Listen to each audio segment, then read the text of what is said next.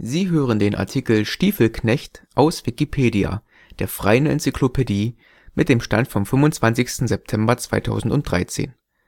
Der Inhalt steht unter der Lizenz Creative Commons Attribution Share Alike 3 Punkt 0 Unported und unter der GNU Lizenz für freie Dokumentation.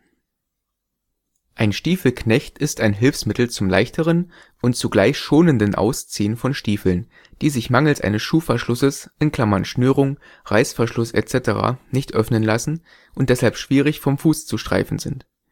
Stiefelknechte können auch zum Ausziehen von Halbschuhen verwendet werden, was für bewegungsbehinderte Menschen hilfreich ist.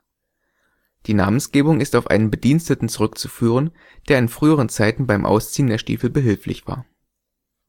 Bauart Der Stiefelknecht ist für gewöhnlich ein mit einem U-förmigen Einschnitt versehenes, leicht schräg aufgestelltes Holzbrett, in das der am Fuß befindliche Stiefel mit der Ferse zum Ausziehen eingeführt wird. Mit dem anderen Fuß wird dann auf das Brett ein Gegendruck ausgeübt, während gleichzeitig der im Brett fixierte Stiefel durch Zug des Beins vom Fuß gestreift wird. Hierbei ist darauf zu achten, dass der Zug nicht zu stark ausgeübt wird, weil sonst der Absatz abreißen kann. Es gibt auch Stiefelknechte, die zugleich den Vorderschuh abstützen (angelsächsische Modelle). Dementsprechend wird der Stiefel in Knöchelhöhe seitlich in die Aussparung eines solchen Holzbretts eingeführt.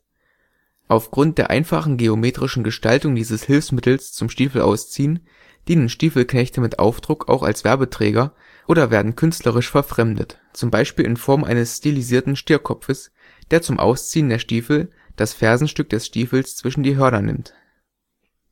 Sie hörten den Artikel Stiefelknecht, gesprochen am 25. September 2013 von Max Langkau mit dem Benutzernamen Mattmäxchen. Der Artikel findet sich unter de.wikipedia.org/wiki/Stiefelknecht, eine Versionsgeschichte mit den Autoren findet sich dort unter dem Link Versionsgeschichte.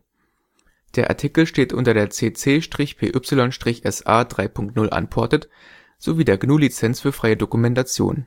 Die Lizenzbestimmungen können in der Wikipedia oder unter www.creativecommons.org und www.gnu.org nachgelesen werden